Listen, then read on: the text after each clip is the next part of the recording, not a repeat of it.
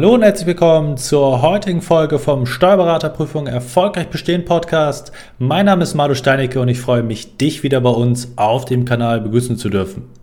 Heute haben wir für euch im Podcast eine besonders hörenswerte Tonspur eines unserer YouTube-Videos vorbereitet. Viel Spaß dabei!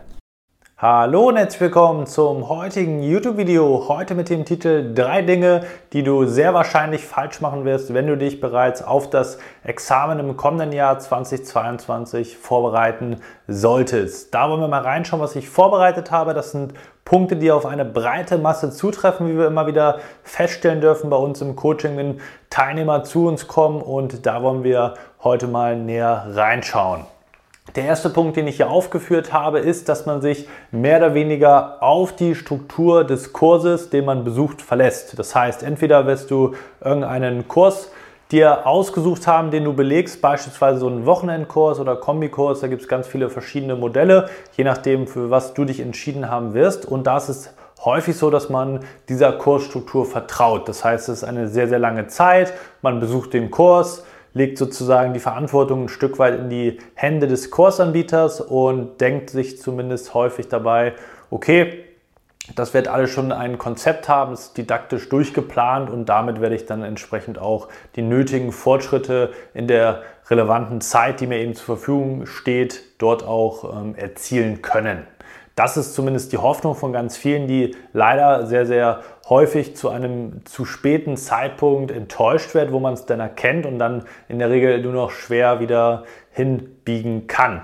Das bedeutet vor allem, dass sozusagen gerade in Präsenzveranstaltungen es häufig nicht so ist, leider ein großer Kritikpunkt von unserer Seite, dass die Inhalte des Kurses didaktisch aufeinander abgestimmt sind. Das heißt, es gibt Anbieter, nicht alle über einen Kammschirm an der Stelle selbstverständlich, wo beispielsweise die Betriebsaufspaltung ein zugegebenermaßen sehr, sehr fortgeschrittenes Thema für viele, gerade wenn man diese essentiellen Grundlagen, die dafür wichtig sind, eben nicht kennt, ganz am Anfang unterrichtet wird, weil beispielsweise, wie ist der Hintergrund, wie kommt das zustande, der Dozent, der jetzt diese Themenbereiche dort in dem Standort vielleicht gerade unterrichten soll, nur zu gewissen Zeiten äh, zur Verfügung steht. Und deswegen wird da eher darauf geschaut, wann kann der jeweilige Dozent an welchem Standort sein und das unterrichten, anstatt sozusagen danach zu schauen, wie müsste ich denn eigentlich den Kurs aufbauen, dass ein Zahnrad ineinander greift und ich sozusagen von jeder Stufe, die notwendig ist, sozusagen was das Wissen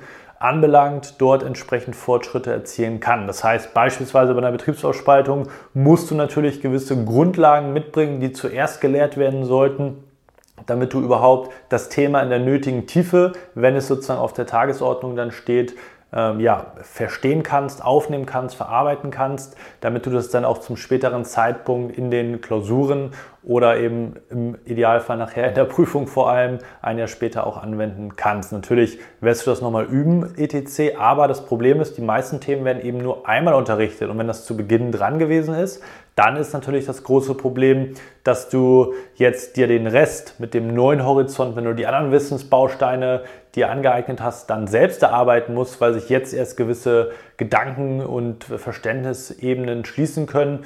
Und das ist eben ein sehr, sehr großes didaktisches Problem.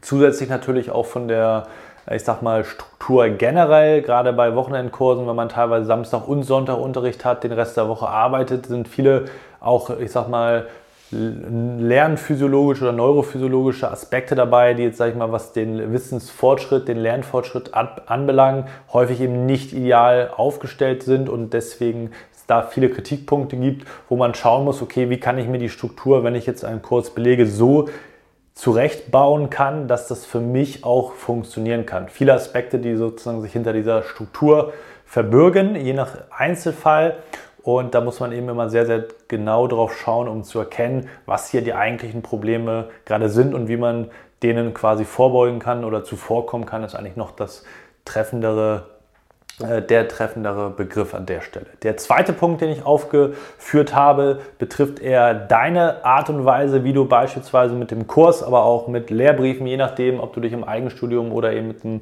konkreten Präsenz- oder Online-Kurs vorbereiten solltest, den eben dich betrifft oder dein Umgang damit. Viele setzen sich nämlich aufgrund auch der Arbeitsbelastung, die natürlich noch dazu kommt, setzen sich häufig in diesen Kurs rein und denken, okay, jetzt kriege ich das Wissen vermittelt und vielleicht gucke ich mir unter der Woche noch mal ein bisschen was an, wenn die Zeit es zulässt was häufig eben nicht der Fall ist. Reflektier da gerne mal deine eigene Situation, wenn du schon dabei sein solltest. Wie viel de facto tust du für die Vor- und auch die Nachbereitung des Kurses? Ein Riesenproblem, denn nicht das oder das Entscheidende ist nicht, was du sozusagen an dem Samstag beispielsweise mitbekommst, wenn du in dem Kurs drin sitzt, sondern das Entscheidende ist, dass du dich gezielt einerseits vorbereiten musst und auch den Stoff, den du dann mitbekommst, eben auch nachbereiten musst. Und das muss eben alles ja, im Einklang stehen, das muss Hand in Hand gehen, da musst du natürlich auch langfristige Wiederholungen mit einbauen. Das reicht einfach nicht sozusagen von Woche zu Woche oder alle zwei Wochen, je nachdem, wie viel Unterricht du dann haben solltest dich mit einzelnen Themen zu beschäftigen. Nach ein paar Monaten hast du das Ganze schon wieder vergessen. Und dann ist die Frage, ist das Ganze überhaupt sinnvoll, zweckdienlich, wie du dich da vorbereitest? Und das ist eben ein Riesenproblem, wenn man eben den langfristigen Fortschritt betrachtet. Du willst Steuerberater werden, du investierst viel Zeit, dann solltest du es aber nicht planlos machen, sondern es sollte eben auch in einer Gesamtstruktur äh, vonstatten gehen und da eben auch sinnvoll das Ganze äh, so begleiten, dass du eben auch außerhalb des Kurses, außerhalb der reinen Informationen, vielleicht durch die Lehrbriefe, dort gut aufgestellt sein solltest, wenn du es richtig angehen möchtest und nicht wie die meisten dann im Sommer vor dem Examen die ganzen Probleme aufkommen, wenn du dann die Klausuren schreibst in der Regel und denkst, wieso kann ich die ganzen Sachen nicht, weil eben gewisse Defizite in den Monaten davor, was die Lernplanung, Struktur etc. anbelangt, einfach vorhanden gewesen sind. Und der dritte Punkt, den ganz viele sozusagen als ihren, ja, als ihr größtes Problem ansehen letztendlich, ist die Problematik des Zeitmanagements. Wie kann ich all diese Sachen miteinander verbinden, in einen, unter einen Hut bekommen? Das heißt einerseits Privates, Familie, Freunde, Partnerschaft, dann die Arbeit, die bei Steuerberatern und gerade auch bei dem Level je nach Arbeitgeber, da haben wir auch schon viel drüber gesprochen, wenn du regelmäßig die Videos schaust, sehr, sehr intensiv sein können. Gerade wenn du vielleicht bei größeren Kanzleien arbeitest, gerade bei den Big Four ist es häufig so, dass die Arbeitsbelastung da extrem hoch ist und dann hast du deinen Kurs und möchtest eigentlich diese Punkte innerlich, weil du auch weißt, dass es richtig ist, dass du vor- und nachbereiten musst, beispielsweise mit einbauen musst. Aber häufig geht dein Zeitmanagement, muss man einfach sagen, reflektier das gerne für dich selber, zu Lasten deiner Examsvorbereitung, weil alles andere immer dringender erscheint. Und das ist eben ein Riesenproblem. Und wenn du denn lernst, wenn du die Zeiten sozusagen wirklich nutzt, du bist vielleicht motiviert gerade, du möchtest was tun, dann fragst du dich permanent, ja, okay, ich möchte was tun, ich setze mich auch hin, aber wie?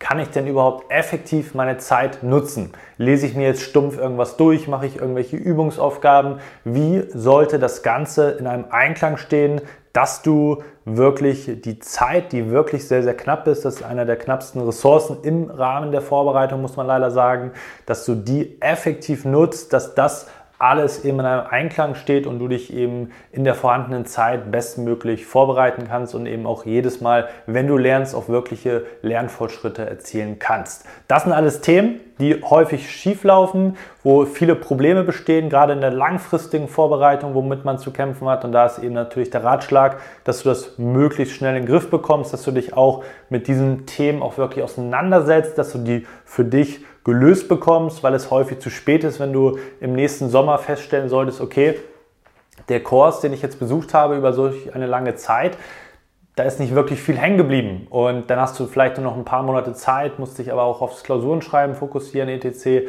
Da dann sozusagen noch das Vorhandene oder das, was man versäumt hat, besser gesagt, aufholen zu können, ist eben immer ein Wettlauf gegen die Zeit und einfach nicht empfehlenswert. Wenn du dich schon so lange vorbereitest, dann mach es auch direkt richtig und beschäftige dich mit diesen Punkten. Ganz wichtiger Faktor. Wenn du sagst, ja, ich würde mich damit gerne beschäftigen, weiß aber nicht wie, dann lade ich dich gerne einmal, dich auf ein kostenloses Erstgespräch bei uns zu bewerben unter www.esh-examenscoaching.de. Dann können wir mal gemeinsam schauen, wie ist deine Situation, wie können wir dich in deiner Vorbereitung konkret dabei unterstützen, dass du diese Punkte und natürlich auch viele weitere gelöst bekommst und dann deine Vorbereitung eben erfolgreich und vor allem effektiv angehen kannst, um dann eben auch dein Steuerberaterexamen erfolgreich zu bestehen. Ansonsten freue ich mich, dass du wieder mit dabei gewesen bist. Wir sehen uns im nächsten Video. Bis dahin, dein Malo.